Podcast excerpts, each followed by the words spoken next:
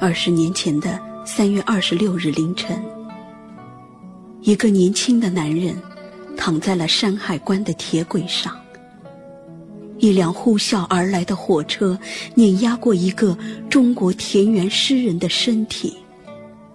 那天，正是他二十五岁生日。这个男人，就是写过“面朝大海，春暖花开”的孩子。这个一生都匍匐在大地上，用饱含汁液和水分的声音。呼唤粮食和蔬菜的诗人，用这种残酷的方式了结了自己短短的一生。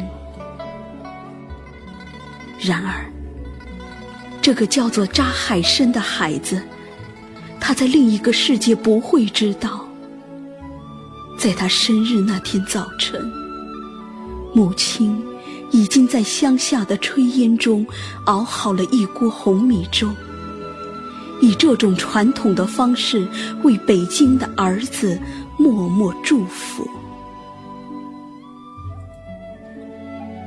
在生日那天结束自己的生命，也许这是世界上最让母亲心碎的事情。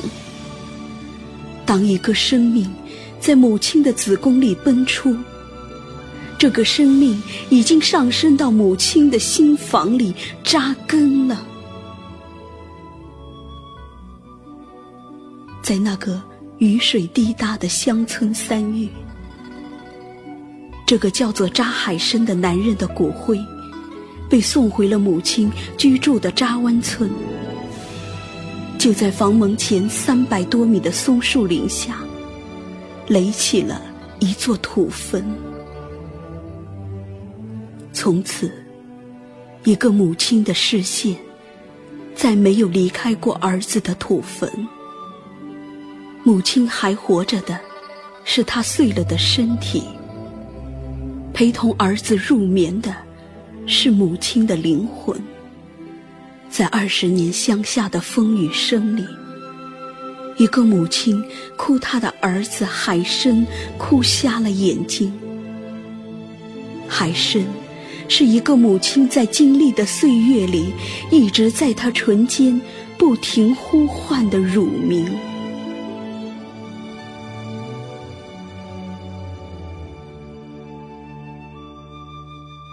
十五岁的海生考进了北京大学，一个村子沸腾了，一个县城也轰动了，一个母亲飞快地迈着小脚。挨家挨户发放他深夜蒸好的白糕。这个儿子毕业以后，在北京成了诗人。第一次去北京看儿子，见儿子留那么长的头发，母亲只是笑眯眯地说：“海生，去捡了吧。”母亲走的那天。这位贫困的诗人找人借了三百块钱，执意揣进了母亲的包里。母亲的那个包，装了家里的五十个鸡蛋。母亲在乡下为儿子养着一群小鸡。经过了几天几夜火车的颠簸，到了北京，居然一个也没有破。母亲一直把装着鸡蛋的布包搂在怀里。她相信，每吃下一个鸡蛋，那个叫诗人的儿子，苍白的脸色就会多一丝红润。儿子塞给他的那三百块钱，听说，至今还在八十多岁的母亲怀里掖着。母亲说：“等他去世之后，用儿子的这三百块钱送他上路，就够了。”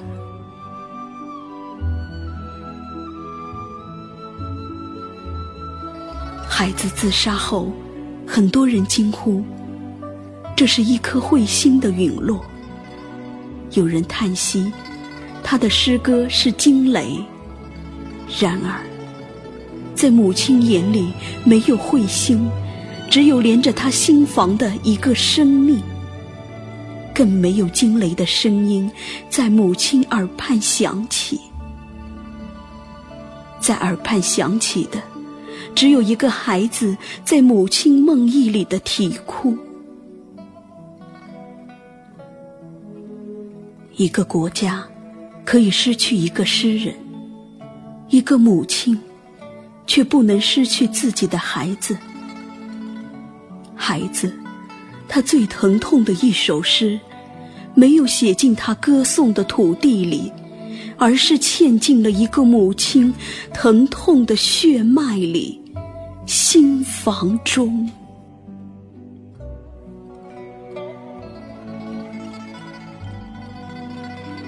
在春天来怀念这样一个诗人，其实对母亲来说，更是一种剜肉剔骨的残酷。浩瀚的天际，对广袤无垠的大地，如何表达深沉的爱意与温柔的呢喃？答案是密集的、轻盈的雨水与雨丝。那么，一个孩子对母亲，又该如何表达最深的爱呢？我想，答案只有一个。好好活着，就是对母亲的爱。再没有一个健康美好的生命，让孕育了生命的母亲更幸福的了。我认识一位诗人朋友，乡下的母亲每一次来到城里，他都会谢绝所有的应酬，回到家，与母亲坐在小桌上一同吃饭。他告诉我，长大以后，母亲这么多年只轻轻靠在他肩上一次。那是他陪母亲第一次上电梯，感到手足无措又微微眩晕的母亲，忍不住把头一下靠在了儿子的肩上。那一刻，他一下涌出了泪水。诗人朋友说：“他头上的第一根白发是母亲发现的，他睡眠不好引起的眼袋也是母亲发现的。总有一天，他会和母亲在路口松开握了一辈子的手。那么，在和母亲相聚的有限的时光里，一定要好好陪着母亲，好好活着。”让母亲因他的幸福而幸福，所以他说，在生命里写给母亲最好的一首诗，人是母亲。我好好活着，就是爱您。